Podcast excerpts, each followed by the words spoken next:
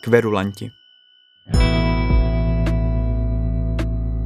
Ondřej Nezbeda a jeho hosté v kritické diskuzi o knihách, které vyčnívají. Každý měsíc na Hostcastu. Dobrý den, vítám vás v dalším podcastu Kverulanti, ve kterém tentokrát budeme mluvit o nové knize Ani Cimi, držitelky litery za objev roku a ceny Jiřího Ortena za román Probudím se na Šibuji. Její nový román se jmenuje Vzpomínky na úhoře a diskutovat o něm přišli Jonáš Zbořil, básník a editor kulturní rubriky webu Seznam zprávy a Ondřej Lipár, básník, fotograf a editor české mutace časopisu Vouk. Dobrý den. Ahoj. Ahoj. Ahoj.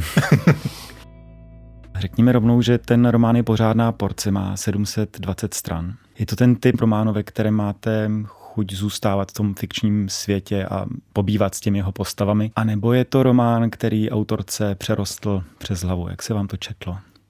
To je dost těžká otázka, ale myslím, že dobře položená, protože na, na obě ty otázky se dá odpovědět stejně. Já bych v tom světě nechtěl zůstávat, přestože si myslím, že je fakt dobře udělaný. Ale prostě 700 stran je na mě velikánský sousto. A druhá část tvý otázky je, mm, No, možná bych ještě k tomu dodal, že si myslím, že je důležité, že jsme tady tři muži a že tady není žena a že, že si myslím, že třeba nedokážu dohlídnout a docenit některé aspekty té knihy, jako je třeba to, že Anna Cima tam fakt dobře popisuje holčí přátelství, což je téma, který podle mě jako v zas tak moc knihách zastoupený není a rozhodně ne komplexně a tady ano, a myslím si, že to je jako ústřední téma té knížky, stejně tak jako ještě vztahy s rodičema. Na druhou stranu, když jsem četl jinou do Japonska vloženou knihu, o které tady možná bude ještě řeč, což jsou prsa a vajíčka od mě jako kavakami, tak tam jsem ten ženský element a to ženský vyprávění ocenil opravdu hodně a vlastně jsem, to je třeba dlouhá kniha, bez, ze který jsem nechtěl vystupovat. Jo. A teď teda k té druhé části tvé otázky, jestli to Aněci mě přerostlo přes hlavu. Já si myslím, že ne. Já si myslím, že, že moc dobře věděla, co dělá a že se jí to vlastně podařilo. Ale já bych v tom škrtal. Já s tím souhlasím. Já si nemyslím, že by to přerostlo přes hlavu. Myslím, že došla v tom vyprávění tam, kam chtěla, že dovedla ten příběh jakoby asi tam, tam kde ho chce mít. Um, na mě se hodně rozkošatil, místama jde opravdu hodně do šířky, víc, než, víc myslím, než je potřeba. Začíná být pro mě v některých pasážích zdlouhavý, nebo prostě některé pasáže mi tam připadají jako vynechatelný, zbytečný.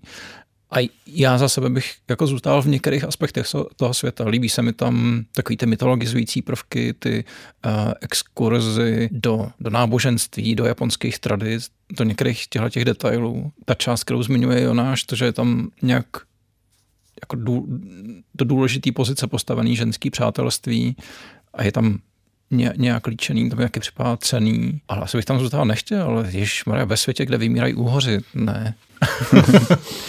Já bych jenom chtěl dodat, že jsem se snažil sehnat i nějakou ženu, ale opravdu se mi nepodařilo sehnat nikoho, kdo by to přečetl včas a zároveň měl čas přijít. Tak proto tu sedím jenom tři muži.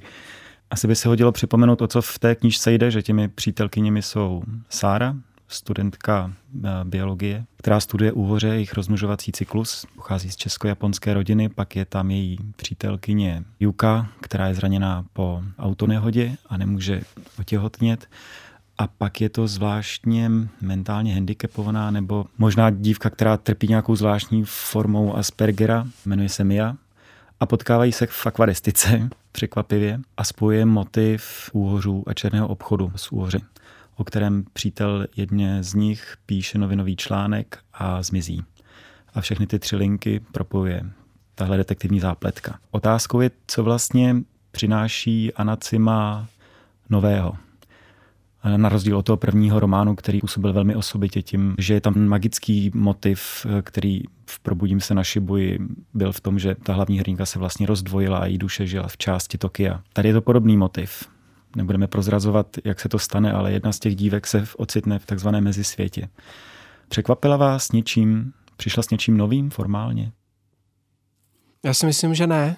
Samozřejmě, že v tom může hrát roli prostě to, že ten debit byl opravdu překvapivý. Že, že, že v té době to pro mě byl úplně nový jazyk, který jsem mezi českými autorama neznal.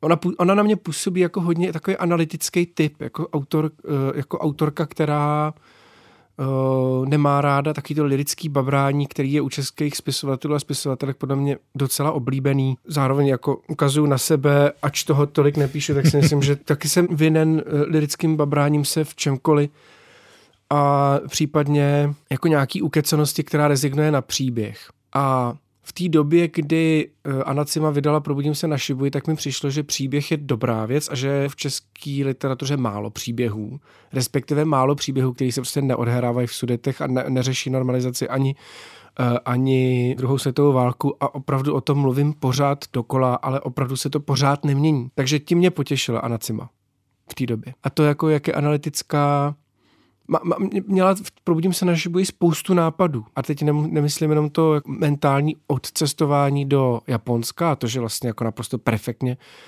a přesvědčivě popsala život v Japonsku, ale třeba to, že si vymyslela spisovatele, který prostě neexistuje. Ona si ho vymyslela, popsala ho naprosto perfektně, bylo to fakt jak z nějaký učebnice japonštiny nebo japonské literatury. A těch nápadů tam bylo fakt spousta, myslím si, že ty ceny, které za to dostala, byly oprávněné. Překvapila tebe něčím, Ondřej? Když, když navážu na Jonáše, tak opravdu tím soustředěním na některé detaily, nebo myslím, že na rešerša na popisy.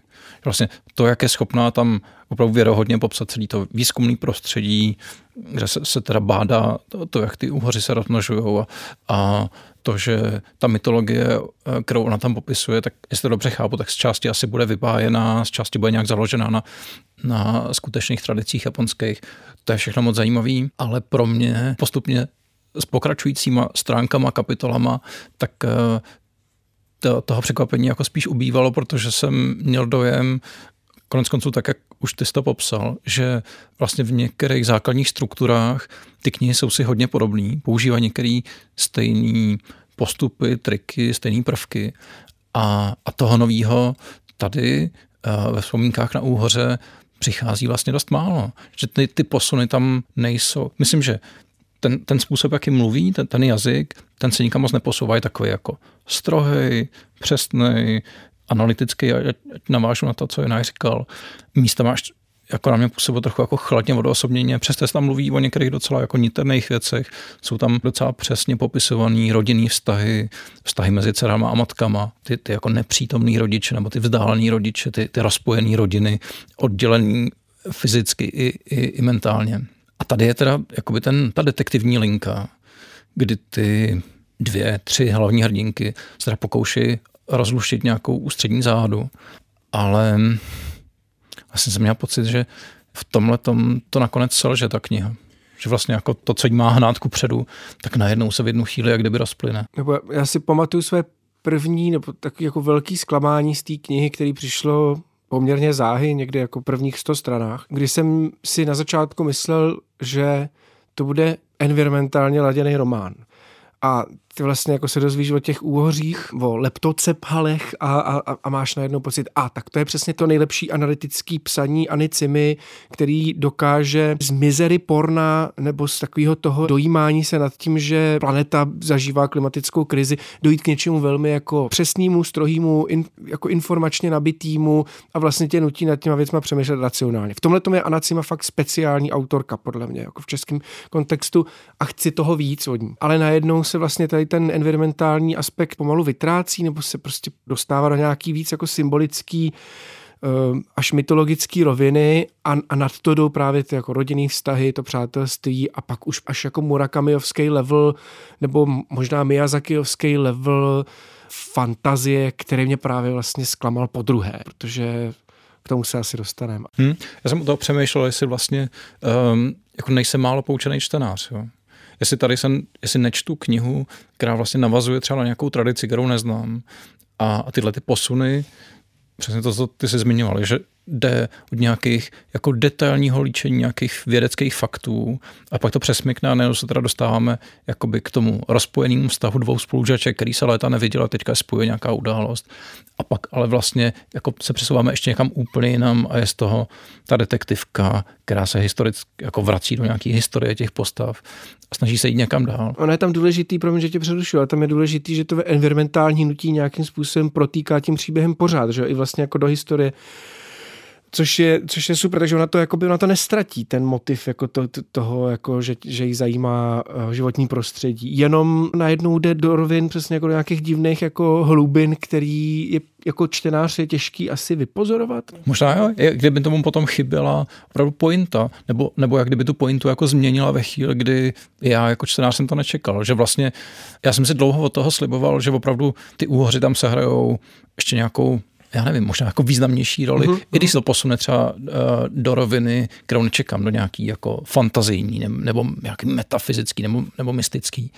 Ale v jednu chvíli jsem prostě měl pocit, že, že tam máme před sebou jako červenýho herinka, který nás někam dovedl a, a pak pff, a jak kdyby se nestalo skoro nic. Není tam vlastně ten motiv úhořů jenom ornamentální a svým způsobem do jisté míry vlastně i ta detektivní linka jest nepůsobí opravdu jenom jako ten formální hnací motor příběhu, ale naprostou většinu toho románu tvoří vyprávění o pět rodinných krony, vztahů, rodinných traumat. Ty si na začátku Jonáš říkal, že se ti zdá, že Anacima je velmi analytická autorka, ale nespadá vlastně těmihle pasážemi přesně do toho, Lirického babrání? Uh, myslím, že ne lirického, ale rozhodně těch vztahových pros, kterých je česká proza plná. Jo, já si jenom ještě dovolím odbočit k tomu zpátky, nebo dostat se zpátky na chvilku k těm úhořům, protože ty jsi říkal, že, jako, že si myslíš, že to je jenom ornament. Ptal jsem se, jestli to není jenom ornament. Já si totiž myslím, že ne. Já si myslím, že prostě to, co se stane s tím úhořem, který tam jakoby vlastně fakt furt zůstává v té knize a myslím si, že,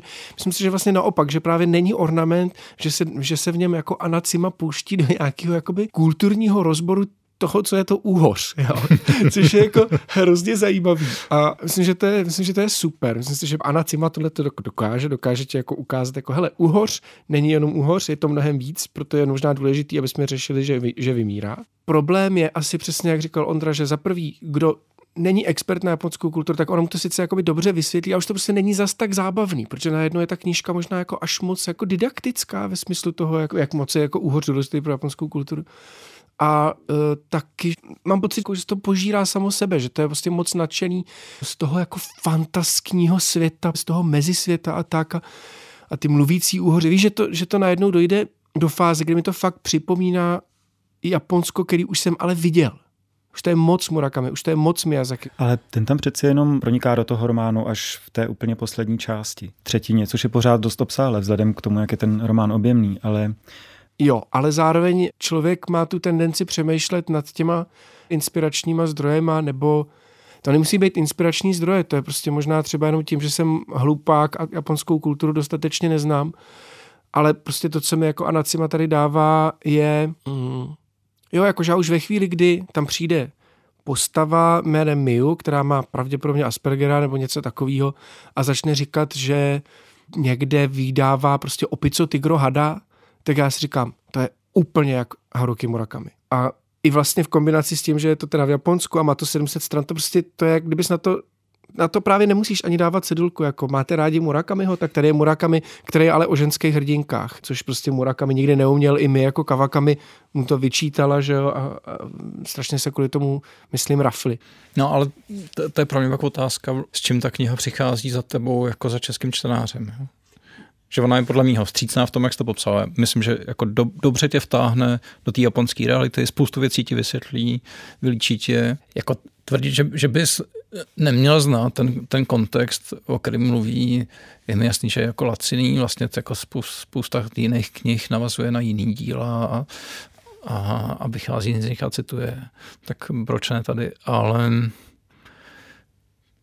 já vlastně jako proto jsem v tom svém textu uh, operoval s tím, jestli ty očekávání, které, které se s tou knihou spojujeme, jsou jako na místě. Jo. Že si myslím, že ta první kniha byl, byl dobrý příslip, uh, jsme si dobře popsal, z jakého důvodu. A, a tady najednou vlastně teda jdeme jako podobnou formulkou roz, rozvíjí něco jiného. Tak jako co nám na tom vlastně vadí? Ty, ty ženské postavy jsou zajímavě popsané, ta realita je tam vylíčená docela věrně. Co mě tam nejvíc chybělo, když pominu opravdu, že ten konec mi připadá slabý, chtěl by přepsat nebo, nebo přemyslet, nebo nevím co, tak eh, že vlastně to, ten, ten motiv těch úhořů, bych čekal, že tam udělá ještě něco jiného, než, než jenom tu přesmyčku do toho magična. Že ten důraz na to životní prostředí, to bude mít prostě jako nějaký globální přesah, protože to má, že jo. To, jako, když to vstáhneme do, do reality, tak takže se nám tady v tomhle případě prostě Japoncům se daří vyžrat živočišný druh, protože si oblíbili úhoře. Taky děsivý, děláme to všichni jako myslím, v různých částech uh, uh, přírody a, a životního prostředí. Tak vlastně jako proč tam tohle to není? Proč to, ne, proč to jako nedovede k, tý, k tomuhle panči? Jo? Jestli byste ale po Anici mě nechtěli něco, co tam mít nechce. Evidentně no, to, to, to je přesně ono. No. Evidentně jde hodně o ty vztahy, uh, o, ty vztahy hmm. o kterých už jste taky mluvili.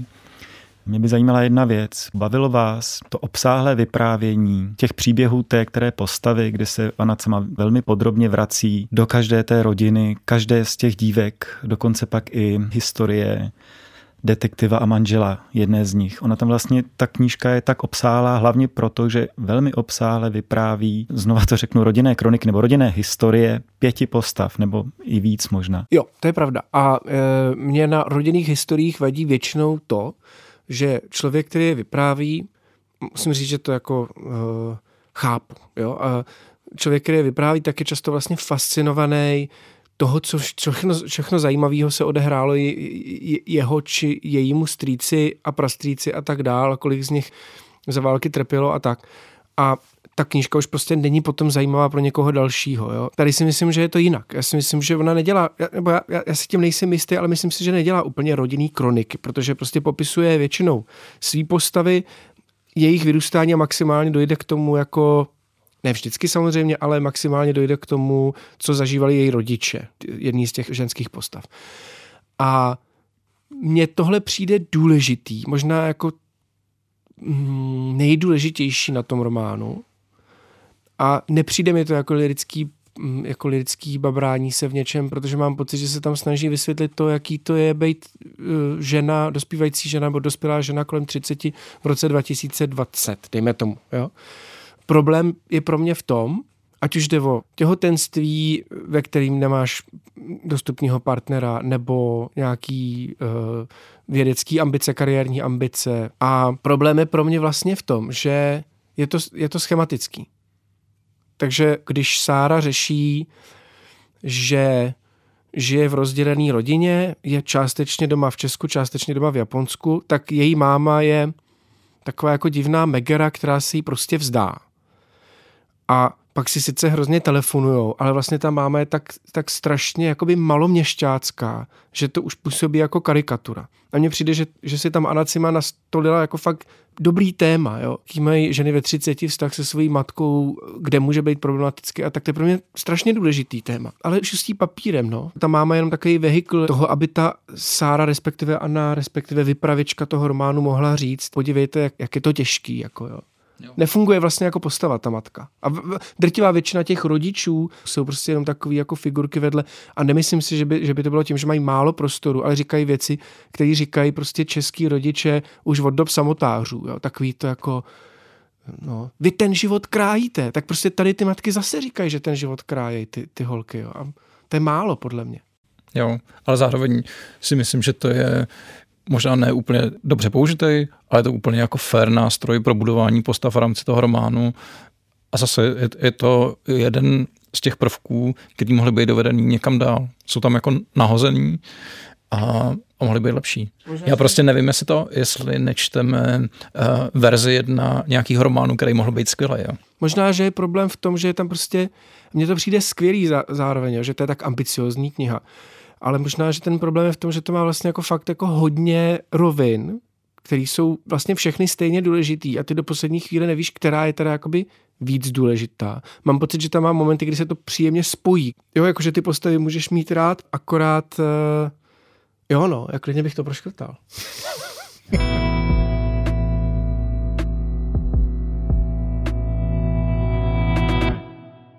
Jste se oba shodli, že v jednu chvíli ten román pro vás je to blbý slovní spojení, ale přestal fungovat, nebo se rozpadl, nebo ztratil řetěz, jak napsal Ondřej Lipár v recenzi pro časopis Host. Vybavíte si ten okamžik, nebo čím to bylo? Pro mě je to hodně spojený s tím momentem, kdy a teď budeme podle mě jako nucený prozrazovat, co se v té knize děje. Ve chvíli prostě Miu se ocitá v nemocnici a tam najednou do toho vstupuje silnější než předtím, nějaký ten magický prvek. To znamená, opravdu se tam najednou pohybujeme v, nějakém snovém světě, v tom mezisvětě, který ty už si zmiňoval. A myslím, že jsem to napsal v tom textu. Magický realismus nebo tyhle ty fantaskní věci jsou úplně OK, ale zároveň tam prostě hrozí, že když je zkombinuješ s příběhem, který do té doby byl převážně realistický, tak to opravdu může působit a na mě to tak působilo jako, jako švindl, protože v tu chvíli se dá vlastně ten příběh jako zakroutit, zaonačit úplně jakkoliv. A, a tím pádem vlastně realistický detektivní vyšetřování nebo žurnalistické vyšetřování tak najednou pro mě jako ztrácí nějakou věrohodnost, protože najednou vlastně se teda ocitáme, podle mě, jakože pos, rozšiřujeme ten záběr ještě, ještě o něco jiného a ocitáme se v mnohem magičtějším světě, než, než jak to vypadalo předtím. Není ale podstatou magického světa právě to, že se tam dějou nereálné věci. Není, já jsem o tom přemýšlel, když jsem četl ten tvůj text a přišlo mi, já bych tomu neříkal mm, švindl, ale spíš takovou pomůcku, kterou Anacima použije k tomu, aby se tam vypořádala s tím, že potřebuje prozradit nějakou indici a ona k tomu použije telemagický prvek. A v tom mi to přišlo nesourodé, ale jinak to, že sice probíhá velmi realistické vyšetřování a do toho vstoupí nějaký magický svět mi přijde úplně v pořádku. Co to by, Jonáši? Mně to začalo asi od strany 400 jsem se zase začal bavit. Jsem chytnul jako druhý dech, jo. ale ne teda na, na furt zase, ale, ale na jistou dobu, jo. jo. A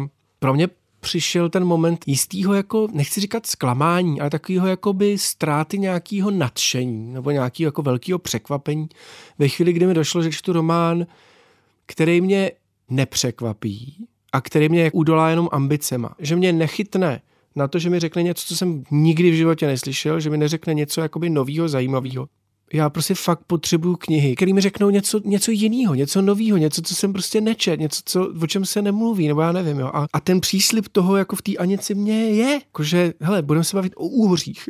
Já, já nechci jako znít banálně, jakože no, tak v názvu jsou úhoři, tak to bude jako, ale spíš v tom, že ona opravdu je ně, něčím nová, jako na té české scéně, ale prostě od jisté chvíle, trochu jsem to tušil, že jsem viděl, jak ta knižka je obří, ale od jistý chvíle jsem začal tušit, jako jo, tak jako Anacima to má všechno promyšlený.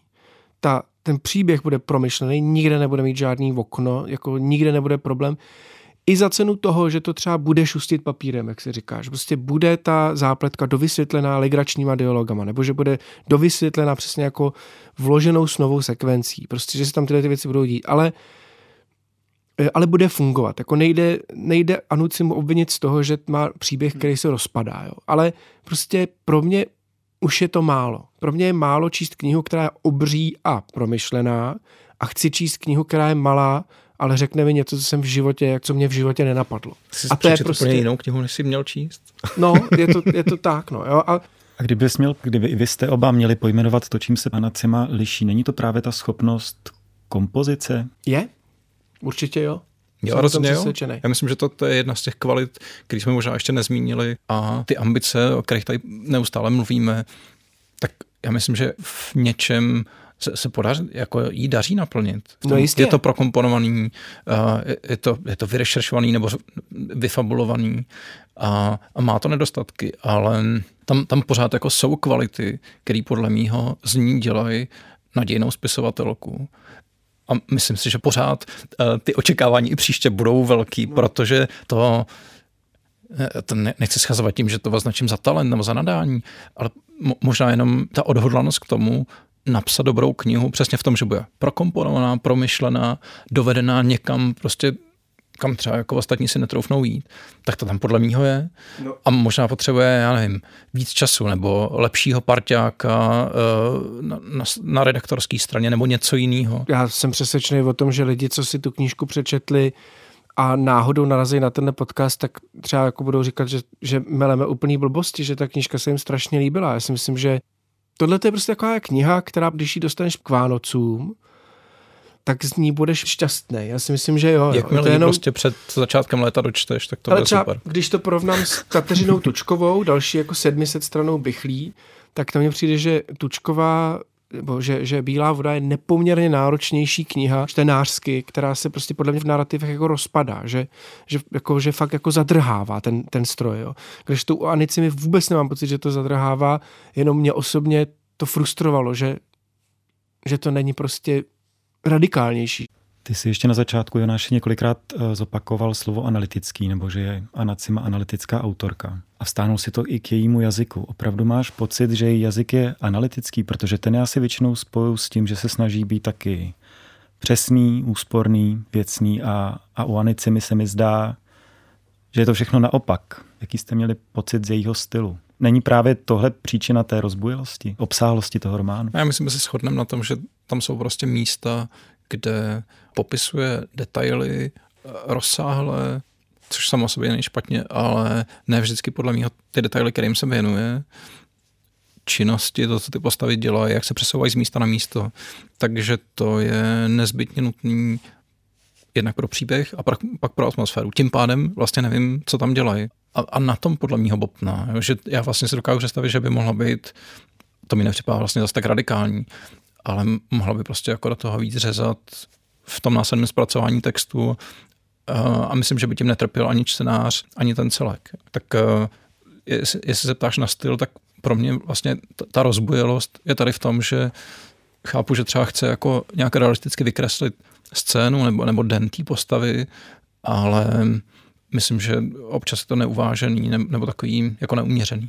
Já furt myslím v souvislosti s tou Anou Cimou na my jako Kavakami, kterou jsem tady zmiňoval, napsala fakt tlustou knížku Prsa a vajíčka, ve který opravdu řešíme všechno, co ta postava dělá. Ona prostě vypráví fakt každou minutu svého života a ty víš, každý, ty bys jako z toho by se klidně dala poskládat kuchařka, protože to je, to je kniha plná jídla, protože ta protagonistka si pořád prostě něco vaří, pak ti popisuje, jak bylo dneska fakt strašný vedro, takže šla brzo domů, ležela a pak si udělala teda nějaký salát, protože prostě to se nedalo. Tam ta její upovídanost je naopak úplně skvělá, protože ty vlastně stejně jako ta autorka pořád nevíš, o, o co jako půjde, nebo tušíš to vlastně z názvu knížky. Prsa, půjde o prsa a půjde o vajíčka. Takže jakoby ryze ženský témata, který ale potřebuje podle mě, nebo který by si jakoby muž měl přečíst a je to hrozně dobrý čtení, protože na konci té knihy nebo v průběhu té knihy, pokud tu postavu začneš mít rád, znám případy, mm, nebo vím, že kamarádka mi říkala, že ty, že ty postavy nedokázala snést, tak já jsem to měl přesně naopak. Ta vypravěčka se stala mou nejlepší kamarádkou a vysvětlovala mi věci, které zažívala moje žena a já jsem je vlastně je to teda smutný to takhle říct, ale který jsem třeba nebyl schopný pochopit, nebo který jsem od své ženy dostával v takových jako malých fragmentech a najednou jsem si o nich jako od týmy jako kavakami mohl přečíst jako na tom obřím prostoru, jo.